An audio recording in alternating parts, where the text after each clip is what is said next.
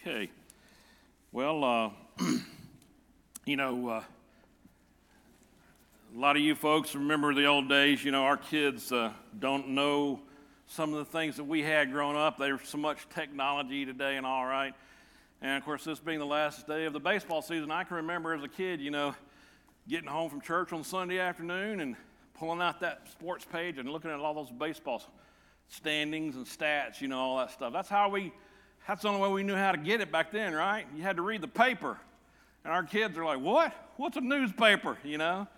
In fact, the other day I was over at my son's and I said, uh, hey, son, uh, can I borrow your newspaper? And he looked at me and laughed and said, I don't have a newspaper. I said, what is this, 21st century, Dad? He said, but uh, I got an iPad you can look at. he kind of laughed and gave it to me. I said, of course, uh, that spider on the wall never knew what hit him. Anyways, that might have to take a minute to sink in a little bit. But that's very true, isn't it? The older we get, the less in touch we seem to be, right? Uh, things change, so many things in our lives. It's funny, you know, we, we'll see something on TV or some old show, and our, I'll look at Joey and say, our kids never saw this show. This was hilarious, you know, and it's funny to think about that, you know, all those things. Well, let's get back to our study today. We are studying in the book of Mark, and uh, let's turn back to chapter 5. And I want to read a few passages from there as we're studying. Of course, uh, we've been studying a lot about Jesus' miracles, and Mark is very good to uh, describe several of Jesus' miracles. Miracles dealing with the sickness, healing people, uh, natural things like the, calming the storm, right? And of course, casting out demons, as we saw in the last part of our lesson last week. Well, let's turn to chapter 5 and begin in verse 21. Now, when Jesus had crossed over again by boat to the other side, a great multitude gathered to him, and he was by the sea. And behold, one of the rulers of the synagogue came, Jairus by name. And when he saw him, he fell at his feet and begged him earnestly, saying, My little daughter lies at the point of death. Come and lay your hands on her, that she may be healed, and she will live. So Jesus went with him and a great multitude followed him and, and uh, thronged him. Now, a certain woman had a flow of blood for 12 years. I'm sorry, I got ahead of myself. 522. Jairus, one of the rulers of the synagogue, was a lay leader. Man, I messed this completely up. Hold on, well, let me go back to the beginning. Verse 21. Now, when Jesus had crossed over again by boat to the other side, there's a, a, uh, an, an array here between the verses, so I got mixed up here. All right, I got, shouldn't have the study Bible when I'm reading this stuff. Jesus crossing now, when Jesus had crossed over again by boat to the other side, a great multitude gathered to him, and he was by the sea. And behold, one of the rulers of the synagogue came, Jairus by name. And when he saw him, he fell at his feet, and he begged him earnestly, saying, My little daughter lies at the point of death. Come and lay your hands on, uh, hands on her, that she may be healed, and she will live. So Jesus with him, and a great multitude followed him and thronged him. Now, a certain woman had a flow of blood for 12 years and had suffered many things from many physicians. She had spent all that she had and was no better, but rather grew worse. And when she heard about Jesus, she became behind him in the crowd and touched his garment. For he said, If only I may touch his clothes, I shall be made well. Immediately the fountain of her blood was dried up, and she felt in her body that she was healed from his affliction. And Jesus, immediately knowing in himself that power had gone out of him, turned around in the crowd and said, Who touched my clothes? But his disciples said to him, You see the multitude thronging you, and you say, Who touched me? and he looked around to see her who had one done this thing. But the woman, fearing and trembling, knowing what had happened to her, came and fell down before him and told him the whole truth. And he said to her, Daughter, your faith has made you well. Go in peace and be healed of your affliction. Then while he was still speaking, some came from the ruler of the synagogue's house who said, Your daughter is dead. Why trouble the teacher any further? As soon as Jesus heard the word that was spoken, he said to the ruler of the synagogue, Do not be afraid, only believe. And he permitted no one to follow him except Peter, James, and John, the brother of James. And then he came to the house of the ruler of the synagogue and saw a tumult and those who wept and wailed loudly. When he came in, he said to them, Why make this commotion and weep? The child is not dead, but sleeping. Now, notice this first. And they ridiculed him. But when he had put them all outside, he took the father and the mother of the child and those who were with him and entered where the child was lying. And then he took the child by the hand and said to her, Talitha cumi, which is translated, Little girl, I say to you, arise. Immediately the girl rose and walked, for she was 12 years of age, and they were overcome with great amazement. But he commanded them strictly that no one should know it, and said that something should be given her to eat. All right. What we have here are two really wonderful examples of miracles. One, we have someone being raised from the dead. Awesome thing, right? We've dealt with demon possession, we've dealt with sickness, we've dealt with nature. Now he's raising someone from the dead. And how was it done? Well, look at the woman back that had the flow of blood. She simply touched him. That's all she had to do. She had suffered greatly, right? She had a discharge of blood for 12 years, mistreated by physicians, lost all that she had trying to recover from this. Not sure what it was. It could have been um, um, an excessive menstrual flow, menorrhagia. That's a word for someone who has a problem with menstrual period that lasts longer than seven days. Maybe that's what was. Others say it might have been something along the, you know, having hemorrhoids or something like that. Don't know for sure what that was, but in that society, that was a problem because a menstruating woman was unclean. She was called a nida in the Jewish society, Hebrew society.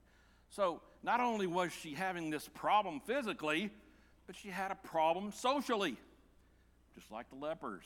She had to be kept at a distance. And if anyone even touched her and knew about this, they were considered unclean as well.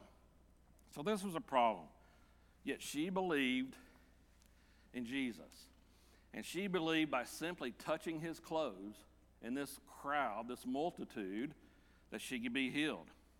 Interesting how Jesus doesn't even know she's there, apparently, until she touches him. And he feels the Spirit do its work. She feels that someone has touched him on his clothes, you know, you wouldn't even feel it probably, but he knows that someone's been healed because of this.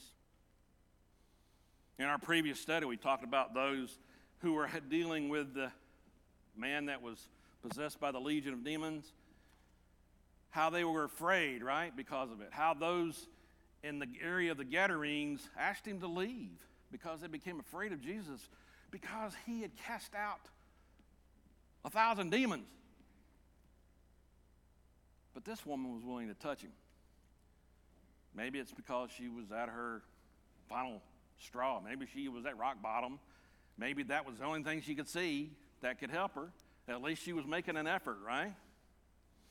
But she touched Jesus and was blessed because of that.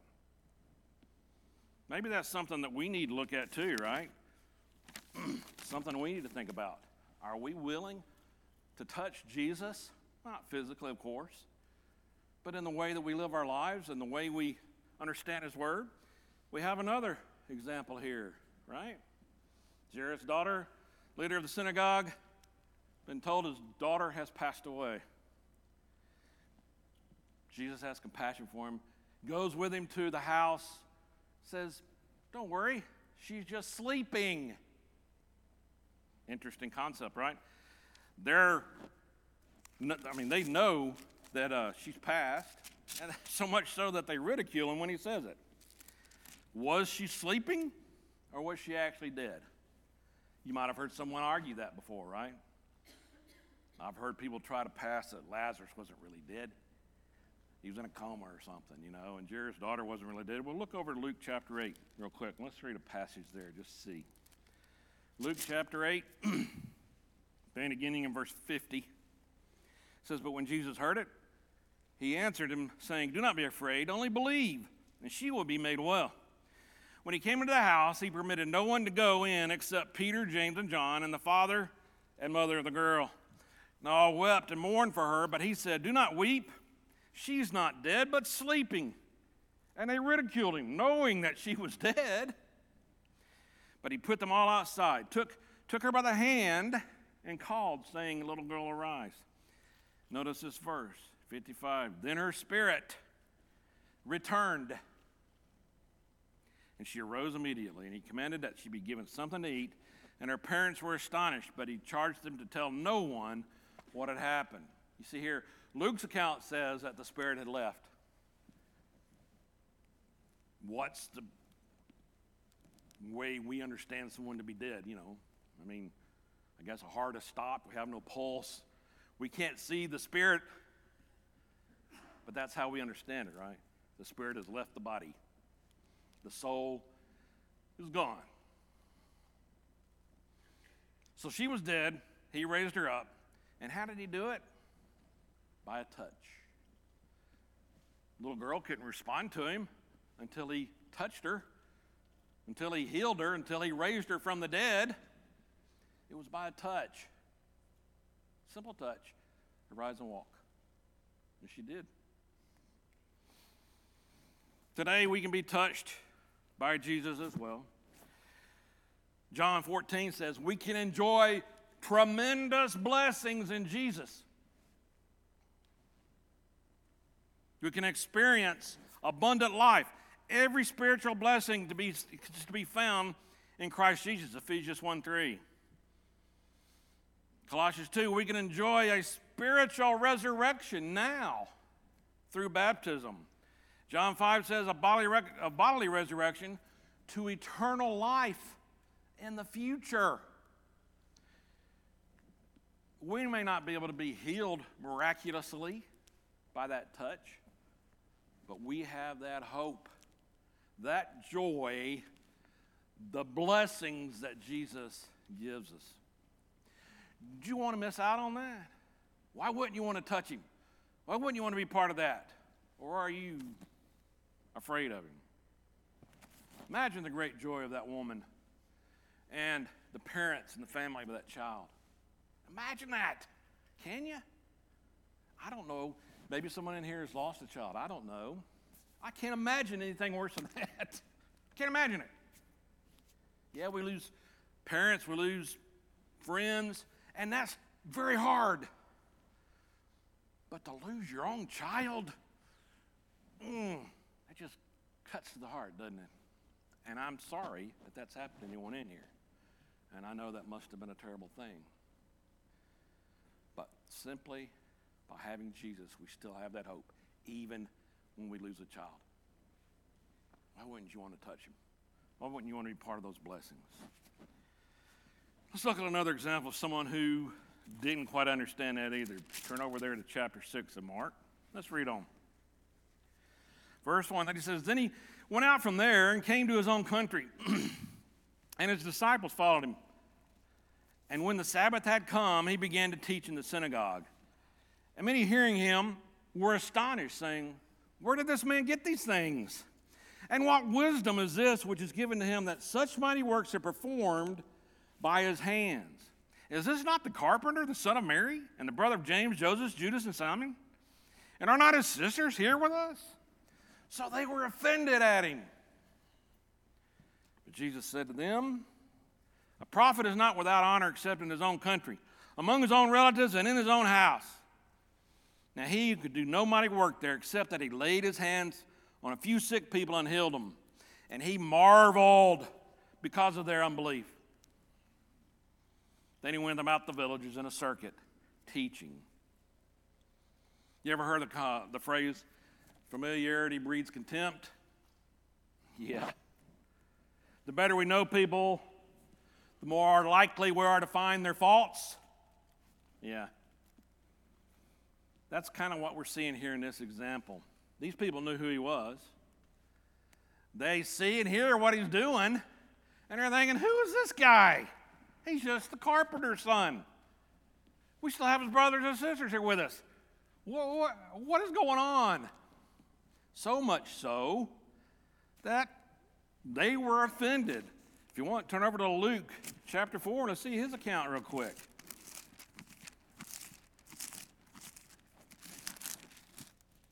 Luke chapter 4, verse 28. So all those in the synagogue, when they heard these things, were filled with wrath. They were mad. They got upset because of this guy. Jesus says, Prophet, you know, not wanted in his own country, right?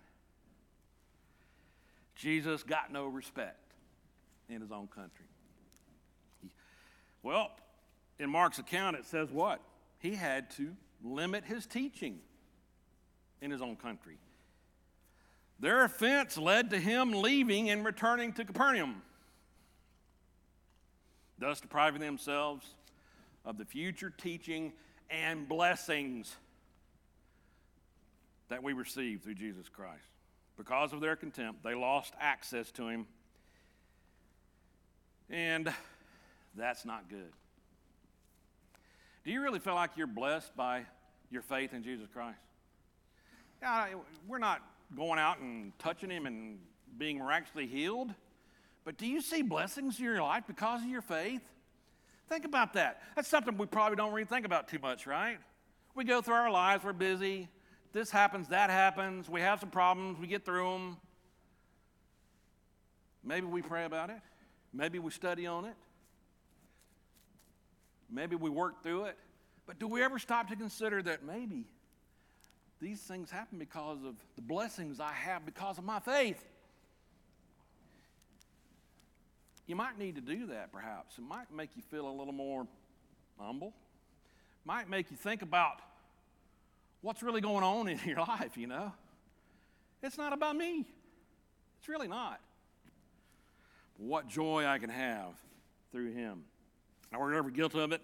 Do we ever do things like look at the preacher and say, eh, he don't impress me anymore. I don't get anything out of his lessons. Do we ever hear a sermon and say, ah, heard that so many times before. Let's move on. I'm tired of it. You ever think that? Ever say that? Because of the contempt that these people have for Jesus, obviously blessings are not received, causing Jesus to marvel, right? In fact, they even tried to kill him. I didn't read all of Luke's account, but Luke says they tried to get him. Mark doesn't mention that, he just says they were astonished. People were so upset because of what this common guy did that they wanted to kill him. Matthew also says it's because of their unbelief, 1358.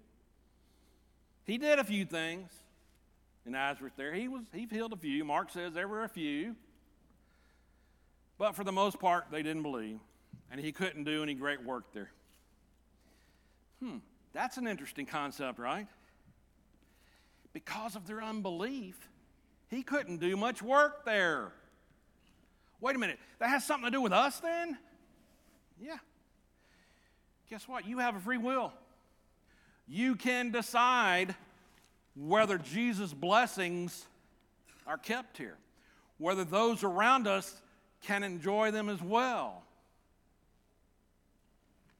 Think about all the nations that have been risen up, we read about in the Old Testament, and have been oppressed because of their unbelief. Think about all the things that happened because people turned away. Kind of makes you wonder about where we are today, right? In our country, in the way things are going on around us. You know, some of you folks that say 50 years ago, it's a lot different, wasn't it? 100 years ago, well, nobody 100 years, I don't guess. If you're 100 years old, I'm, i need to check you out. You're probably dead. But things have changed, haven't they? People get away from God. It happens and blessings go away. All right, moving on. Next, Mark chapter 6 there. We have Jesus has to leave his home country, goes on to uh, Capernaum and other places, and then he is going to start telling his disciples something to do. We talked about how we have faith, how we live that out through our prayer life, through our study, now we're going to talk about that service side of it. Beginning in verse 7. It says, And he called the twelve to himself and began to send them out two by two and gave them power over unclean spirits. Commanded them to take nothing for the journey except a staff, no bag, no bread, no copper in their money belts, but to wear sandals and not to put on two tunics. He said to them, In whatever place you enter a house, stay there till you depart from that place. And whoever will not receive you nor hear you when you depart from there, shake off the dust under your feet as a testimony against them. Surely I say to you, it will be more tolerable for Sodom and Gomorrah in the day of judgment than for that city. So they went out and preached that people should repent, and they cast out many demons and anointed with oil many who were sick, and they healed them. Here we have Mark's account of the limited commission, right? Uh, so called because he limited their work to the house of Israel, not, not to others. And let's turn over to Matthew chapter 10 real quick and read Matthew's account because he elaborates a little more on this. I want to read that real quickly. Matthew chapter 10, verse 1. And when he had called his 12 disciples to him, he gave them power over unclean spirits to cast them out and to heal all kinds of sickness and all kinds of disease. Now, the names of the 12 apostles are these First Simon, who's called Peter, and Andrew, his brother, James, the son of Zebedee, and John, his brother, Philip and Bartholomew, Thomas and Matthew, the tax collector. James the son of Alphaeus and Lebbaeus, whose surname was Thaddeus, Simon the Canaanite, and Judas Iscariot, who also betrayed him. These twelve, Jesus sent out and commanded them, saying, Do not go into the way of the Gentiles, and do not enter a city of the Samaritans, but go rather to the lost sheep of the house of Israel. There's that limited commission. And as you go, preach, saying, The kingdom of heaven is at hand. Hmm. Heal the sick, cleanse the lepers, raise the dead, cast out demons. Freely you have received, freely give. Provide neither gold nor silver nor copper in your money belts, nor bag for your journey, nor two tunics, nor sandals, nor staffs, for a worker is worthy of his food. Now, whatever city or town you enter, inquire who in it is worthy, and stay there till you go out. And when you go into a household, greet it. The household is worthy, let your peace come upon it. But if it is not worthy, let your peace return to you. And whoever will not receive you, nor hear your words, when you depart from that house or city, shake off the dust from your feet. Surely I say to you, it will be more tolerable for the land of Sodom and Gomorrah in the day of judgment than for that city. All right. Here we have some principles of evangelism, you might say, right? We have some things that Jesus is telling his disciples to do when he sends them out. First of all, they are to go two by two. All right? And you think, well, uh, what's the big deal about that? Well, that's something we would call synergy, right? Jesus, when he sends out the 70 in Luke 10, he did the same thing. When Paul and Barnabas went out, they went together. And then remember, they had their little schism over John Mark. And Barnabas took John Mark, and Paul took Silas. They went out two by two, never went alone. That's an interesting concept, right? Why? Well, for one, you can encourage each other. I mean, have you ever done this, gone out and tried to preach and teach a little bit? Did you do it alone? It can get disheartening, can't it? Especially when you're rejected. I went on a little, couple of door knocking campaigns this year already. A couple of those houses we got rejected. a couple times, kind of heatedly rejected. And your first, you know, your first inclination is, wait a minute, what are you talking about? But Jesus says, shake off the dust of your feet. The house is not found worthy. And you think, well, you know, but our first inclination is to bow up and, you know, what do you mean? You know, I'm just trying to be nice here, you know?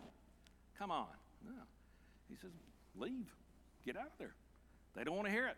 No sense casting your pearls before swine, right? It's a very good concept, a very interesting concept the way it's read here. When two of them are working together, they can do more by working separate. This is uh, straight out of Ecclesiastes. If you want, turn over Ecclesiastes chapter 4. Let's read a couple verses from there. Ecclesiastes chapter 4, this is from wise King Solomon. Verse 9 says, Two are better than one because they have a good reward for their labor. For if they fall, one will lift up his companion. But woe to him who is alone when he falls, for he has no one to help him up.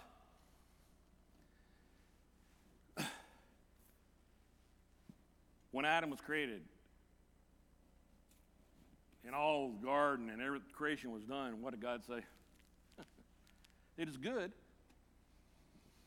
But then he said, man should not be alone. It's not good for man to be alone. So what did he do? He creates Eve. There's this thing called synergy being together, having someone to help you. Going it alone is a tough thing, right? And I know some of you in here may have been, may have done that, right? Maybe you're doing it right now, and eh, you know it's tough.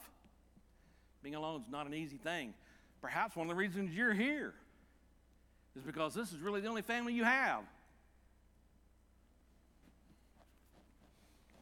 Going out to evangelize, go two by two. He also says, don't take any money. Don't have two tunics. Why is that? Can you imagine going out on a trip and not taking any money? Just thinking, I'm just going to find somebody that'll take me in and hopefully they'll feed me. That's pretty much what he's saying. Go to places who are found worthy. Find the brethren. They'll take care of you. What's it say about us?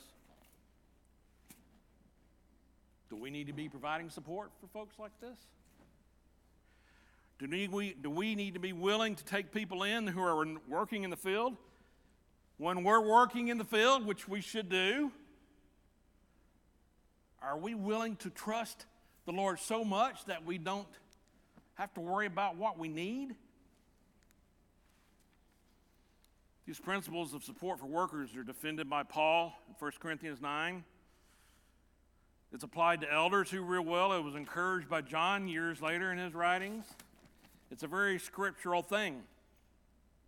Back, turn over to 2 Corinthians chapter 11. Let's read something Paul said about that.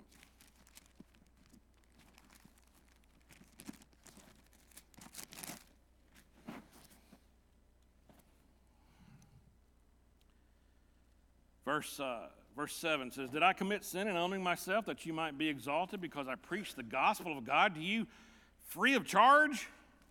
I robbed other churches, taking wages from them to minister to you. And when I was present with you and in need, I was a burden to no one for what I'd lacked. The brethren who came from Macedonia supplied. In everything I kept myself from being burdensome to you, and so I will keep myself. We are to support those who are in the field. We are to support those who are preaching the gospel. Interesting concept, right? This is the limited commission. Jesus asks them to go out and preach repentance and that the kingdom of heaven is at hand. Of course, we later get the Great Commission Mark 16, Matthew 28. Go out into all the world preaching Jesus Christ, making disciples of Jesus Christ. So there's a little bit more to it than just repenting, just being taught that the kingdom of heaven is at hand. And that's what our commission is, right? Another couple points I want to make on this. Paul went into the synagogues. We know that through his writings, right? When he would go into a city, the first thing he would do was go into the synagogue. In the synagogues, especially in uh, Israel or what we call Palestine, they were Jews. And there were Jews in the synagogues in Galatia, in Macedonia, you know, Corinth, these areas. But there were also Gentiles in there, proselyte Jews. There were also people there that perhaps just were trying to be devout. Remember Lydia? Remember Cornelius? Paul went to where the people could hear it and most likely would be willing to hear it. Good point, right? Goes along with that synergy point, right? But what else did he do? Did they go in, did he bring in a circus? Did they come in and have a big show? No. He just preached the word. He just preached the gospel as he knew it. And we talked last week how that mustard seed that gospel started very tiny, and because they preached that word, it grew to the point where all the world knew about him. That's all they did. He didn't go out and have a big dog and pony show. They just preached the word. And remember the mystery of the growing seed? Because of that word that was preached, the kingdom grew. Didn't see it happening necessarily, didn't know how it happened. They just did what they were told to do preach the word. That says a little bit about what we see sometimes today in, quote, Christianity, right? A lot of show, right? See that on TV if you watch any of the stuff that goes on there, right? A lot of uh, pomp and circumstance. Just preach the word, man. Know about that gospel. It has power. All right, moving on there. Let's read on. Somebody else starts noticing about this Jesus here Mark. Beginning in verse 14 there. now, King Herod heard of him, for his name had become well known. And he said, John the Baptist is risen from the dead, and therefore these powers are at work in him. Others said, It is Elijah. And others said, It is a prophet or like one of the prophets. But when Herod heard, he said, This is John, whom I beheaded. He's been raised from the dead. For Herod himself had sent and laid hold of John and bound him in prison for the sake of Herodias, his brother Philip's wife. For he had married her, because John had said to Herod, It is not lawful for you to have your brother's wife. Therefore Herodias held it against him and wanted to kill him, but she could not. For Herod feared John, knowing that he was a just and holy man, and he protected him. Interesting how that kind of parallels Pilate at the end, right? And when he heard him, he did many things and heard him gladly. Then an opportune day came when Herod, on his birthday, gave a feast for his nobles, the high officers and the chief men of Galilee. And when Herodias' daughter herself came in and danced and pleased Herod and those who sat with him, the king said to the girl, Ask me whatever you want, and I will give it to you. He also swore to her, Whatever you ask me, I will give you, up to half my kingdom. So she went out and asked her mother, What shall I ask? And she said, The head of John the Baptist. Immediately she came in with haste to the king and asked, saying, I want you to give me at once the head of John the Baptist on a platter. And the king was exceedingly sorry. Yet because of the oaths and because of those who sat with him, he did not want to refuse her. So immediately the king sent an executioner and commanded his head to be brought. And he went and beheaded him in prison brought his head on a platter and gave it to the girl, and the girl gave it to her mother. And when his disciples have heard of it, they came and took away his corpse and laid it in a tomb. Isn't it interesting how we'll have leaders out throughout the Old Testament? Remember uh, Daniel? Kind of had the same thing. Went the lion's den because Darius had made this silly decree about only worshiping him. Yet he loved Daniel. And Daniel wasn't going to do that. Daniel was only going to worship the one true God. Darius had to throw him in the lion's den. He thought that was it. He was distraught over it because he loved Daniel, just like Herod liked John the Baptist. Even leaders can get themselves in trouble, can't they? Doing stuff, well, doing stupid stuff, right? Off the cusp a little bit. Herod ruled there in, uh, in Judah.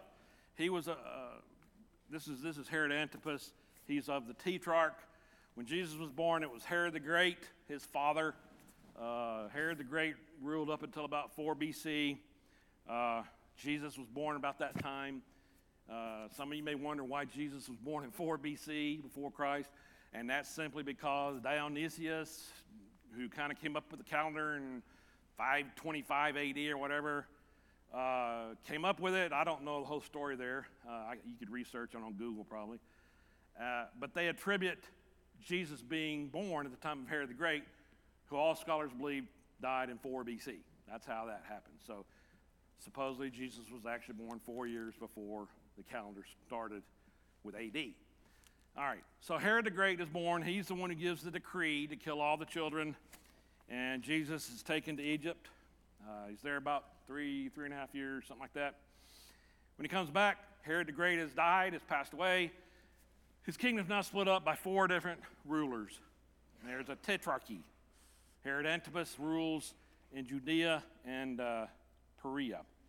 If you ever look at them out, you know where Judea is, or Judah, the southern kingdom, right? Southern part, It's not the southern kingdom. Well, it is the southern kingdom while it's the four rulers. Um, Herod was uh, married, to, um, his, actually, Herod's mother was Malthus, who was a Samaritan. So he had a Samaritan mother. Herod the Great was actually not really Jewish. He was from Idumea, which was south of Judah. And he was educated in Rome because Rome was the governing, you know, emperor, empire at that time. Uh, brothers Archelaus and Philip were educated with him. If you study through Acts and all, you can get a little confused on this. Acts 12, there's Herod who killed James. That's actually Agrippa the first, who was this Herod's nephew. If you're in Acts 26, when Paul goes before Herod, remember? That's actually Agrippa the second, who was this Herod's grandnephew. And so you have a lot of Herods, but this is Herod Antipas. He's part of a four uh, kingdom tetrarchy. Archelaus' is full brother, uh, I'm sorry, Antipas was in Galilee, not Judea. He, he rules over Galilee. Uh, Archelaus is Judea, Idumea, Samaria. Philip II, who's his half brother, is in Iturea. And Lysanias is in Syria. So there's the four in the tetrarchy. All right, there's your history lesson for the day. All right, Antipas. Uh, he's, he's, he, is a, he is considered by Rome to be a ruler of that region. Later on in Judea, of course, Pilate is assigned as the governor, the Roman governor. So the Herods were more the um, symbolic heads of the region, right? Rome ruled the region. Rome had the ultimate, Caesar was the ultimate authority in these areas. But Herod can make decrees, he can make do things religiously. Rome let, just like uh, the Medes and Persians would let uh, these people continue their religious efforts, and so they let the Jews continue in their traditions and religious practices and so forth. And Herod liked to hear John the Baptist preach. He was uh, he, he liked him. He didn't repent. He took his brother's wife. She was the fourth of his ten wives, and uh, they got together in Rome. Philip's brother, he was actually married before. They get together, decide to divorce their spouses, and get together. They're actually, I think, cousins or second cousins or something. John the Baptist told him about it. John said, You're living in adultery, dude. You got your brother's wife. You know, not only is that adultery, but you know, it's, it's condemned in Leviticus. That was one of the laws. You cannot take your do not take your brother's wife. Leviticus 20, verse 21. That's a problem for him. But you know, he's kind of okay. I understand you, John, but I, I'm afraid. He was afraid, you know, he's afraid to do anything with him because the people love John. Herodias didn't like it too much, though. She had a problem with it. She didn't care for him too much. What happens? There's a party for her birthday. Her daughter dances in front of him. He's so pleased by it that he rashly says, I'll give you half of my kingdom. I don't know how much he had to drink to get to that point, but I'm sure there, he wasn't in his right mind. Herodias tells her, I want John the Baptist's head. well, he's not happy about that either, but what's he going to do? All these people saw what he said. His peers. If he backs out on it now, he's going to look like a fool. So it's more important to him keep a straight face, right? Isn't that funny how in life sometimes things occur unjustly because we got to keep up appearances? Even Herod did it. He was a bit superstitious about things, and so he's easily manipulated. Uh, he has John the Baptist killed, and because Herodias' uh, trickery, he's killed, and Herod is downtrodden about it. Eventually, uh, Herod is ex- exiled into Gaul, which was France or whatever. Tradition says Herodias actually joined him there in exile. Um, he, she made an attempt to have Emperor Caligula uh, go against Agrippa. I don't know why, but that's something that's, if you can Google that. But here we have a man who is in power, but he's pretty weak right? He kind of goes with the way things look instead of being resolute, right? Do we do that? Yeah, we can be good Christians while we're here, right? Amongst us.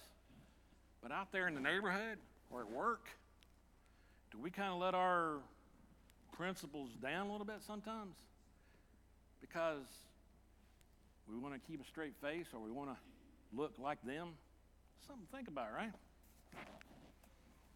Jesus said in Matthew 1, verse 11, Surely I say to you, among those born of women, there has not risen anyone greater than John the Baptist. He was willing to tell Herod he was wrong, even if it meant his life. Just something to think about. All right. Time is up. Thanks for being here.